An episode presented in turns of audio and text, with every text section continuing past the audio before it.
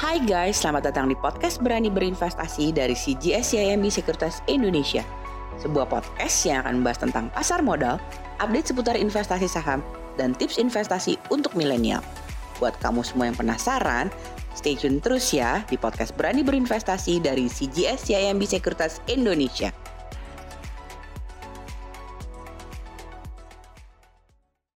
Halo teman-teman semua, apa kabar? Jumpa lagi nih kita di podcast Berani Berinvestasi bersama C G S-C I M B Sekuritas Indonesia. Sebelumnya, tentunya saya berharap teman-teman semua yang mendengarkan podcast kita kali ini dalam keadaan sehat ya, dan tetap menerapkan protokol kesehatan. Stay safe dan stay healthy juga teman-teman semua, karena kita tahu pandemi masih ada. Di podcast kali ini, kita akan ngebahas mengenai saham-saham big caps, masih murah. Dan waktunya apakah kembali ke dalam ekonomi? Nah, menarik kan? Nah, kita akan bahas bersama Fanny Soherman, rekan saya di C G S-C I M B Sekuritas Indonesia di Divisi Retail Research. Saya sapa Fanny ya. Hai Fanny, apa kabar? Hai Dit, baik-baik. Syukur ya, sehat aja udah paling berharga kali ini Fanny ya. Oke Van, sesuai judulnya tadi Van, kita mau ngebahas mengenai hal yang dan tema yang sangat menarik kali ini. Nah, apalagi kalau kita tahu nih Van ya, di tengah kekhawatiran inflasi global yang akan relate dengan potensi Fed menaikkan suku bunga lebih cepat dari perkiraan.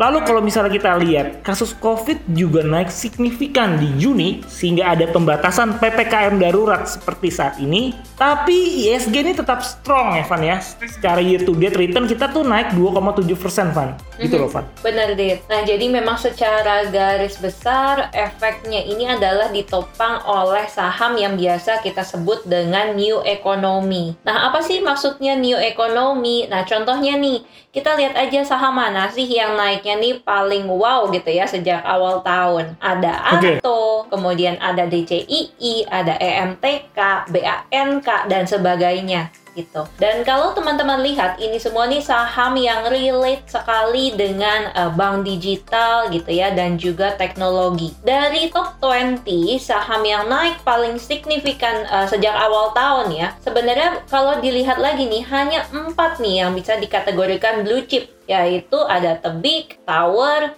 uh, Telkom dan juga Antam. Ya, oke, bener juga ya Van ya. Udah gitu kalau misalnya kita lihat siapa yang jadi saham, ibaratnya nih saham yang ketinggalan kereta lah ya. Malah saham-saham blue chip kan ya, seperti Unilever, betul, B C A, H M S B, Astra, B B R I, United Tractor, S M G R dan kawan-kawannya ya. Apa sih Van alasannya Van? Kalau kita lihat nih Dir, jadi uh, saham-saham L Q empat puluh lima ini mulai koreksi sejak uh, Februari dua ribu dua puluh satu ya. Karena kekhawatiran bahwa inflasi di U S ini akan naik gitu ya, apalagi ketika The Fed uh, mengatakan ekspektasinya ini akan menaikkan rate di awal dua ribu dua puluh tiga, di mana ini lebih cepat daripada ekspektasi sebelumnya gitu. Nah, sedangkan saham-saham L Q empat puluh lima ini nih rentan sekali dengan yang namanya foreign outflow seperti itu. Cuma yang menarik nih I H S G-nya tetap naik gitu kan, karena ditopang oleh saham-saham new economy tadi nih, yang kebanyakan flow-nya itu adalah dari local retail investor. Pantes ya, jadi nggak gitu ngaruh ya Van ya untuk saham-saham yang new economy ya. Mm-hmm. Nah, tapi kalau gitu nih Van, apa nih kira-kira Van yang mendasari pemikiran waktunya kita melirik lagi nih ke dalam old economy Van? Nah, pertama kita lihat nih Dit, dari progres vaksinasi yang udah berjalan ya. Yeah. Jadi perkembangannya itu kalau teman-teman lihat luar biasa cepat banget. Jadi uh, per okay. data dua belas Agustus itu orang yang sudah mendapatkan vaksin pertama sebanyak lima puluh dua koma enam juta orang nih. Dibandingkan di akhir Juli kemarin itu baru empat puluh tujuh koma empat juta. Nah, jadi luar biasa ya. Dan, okay, okay, dan okay. Yeah, yang yeah. sudah dapat vaksin secara full ya, itu ada dua puluh enam koma empat juta orang. Nah, dibandingkan dengan akhir Juli, itu baru dua puluh koma enam juta. Oke, okay, dari data yang ada memang kita lihat progresnya barusan lumayan banget Evan, yang divaksin Evan. Nah, kalau Jakarta sendiri nih Evan, gimana Evan kira-kira progres vaksinnya Evan? Nah, di Jakarta nih yang udah dapat vaksin pertama itu sudah tujuh puluh sembilan persen nih. Dan yang sudah mendapatkan full vaksin itu sudah tiga puluh sembilan persen ya per tanggal dua belas Agustus. Di mana ini nih masih on track untuk mencapai target seratus satu persen orang yang mendapatkan suntikan pertama dan juga delapan puluh empat persen untuk yang mendapatkan full vaksin ya pada akhir Agustus dua ribu dua puluh satu. Ya, kita berdoa dan aminkan ya, Van, mm-hmm. supaya lebih cepat terjadi herd immunity dan semuanya juga cepat kembali normal lagi nih. Nah, tapi ngomong-ngomong nih, Van ya, mm-hmm. kalau misalnya udah tercapai herd immunity, mm-hmm. harusnya bagus dong ya untuk ekonomi kita ya. Benar sih. Nah, jadi dengan adanya reopening ekonomi lagi nih ya, ini adalah kunci untuk uh, ibaratnya perbaikan earnings yang akan menjadi katalis untuk rotasi ke saham-saham cyclical tadi nih, Dit. Jadi kalau misalkan Siap. teman-teman ingat nih, tadi kita juga sempat sebutin ya bahwa uh, saham-saham big cap tadi lebih tergantung dengan flow asing seperti itu. Nah, kita punya data yang menarik nih yang bisa memperkuat kenapa sih potensi terjadi rotasi ke saham-saham blue chip tadi. Nah, jadi kalau misalkan teman-teman lihat per awal tahun hingga uh, tanggal sepuluh Agustus dua ribu dua puluh satu ya, net buy asing di equity itu sebesar tiga ratus sembilan puluh juta U S dollar dan dari sisi bonds ini asing juga membukukan net buy tiga ratus tiga puluh lima juta U S dollar dari awal tahun sampai dengan tanggal sepuluh Agustus ya dua ribu dua puluh satu. Nah, bandingkan dengan ketika data awal bulan sampai dengan akhir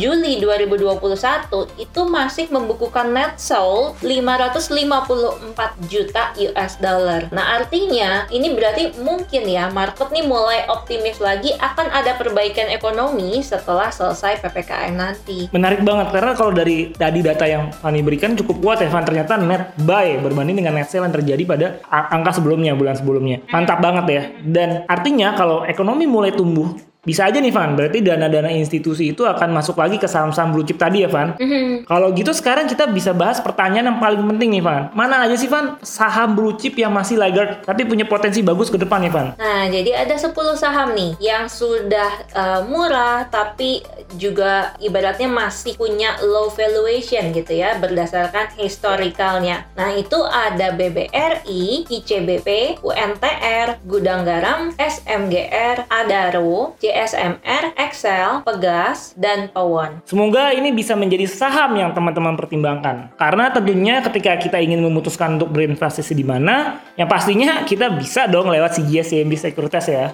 Oke Van, thanks banget nih untuk sharingnya dan semangat investasi yang sudah ditularkan ke teman-teman semua di podcast kali ini dengan view dan saham-saham pilihan yang menarik ke depannya. Oke, buat teman-teman semua, kalian tunggu apa lagi? Kalau nggak dimulai dari sekarang, kapan lagi kalian mulai berinvestasi dan menciptakan financial freedom untuk kalian di masa depan? Oke, itu dulu podcast kita kali ini. Thank you banget sebelumnya, Van. Kamu semoga... Thank you, sama-sama. Ya, semoga kamu sehat-sehat selalu ya. Dan kita semuanya mendengarkan hmm. podcast kali ini sehat-sehat selalu. Iya, sampai jumpa sama-sama di podcast Berani Berinvestasi selanjutnya bersama C G S-C I M B Sekuritas Indonesia. Bye! Bye!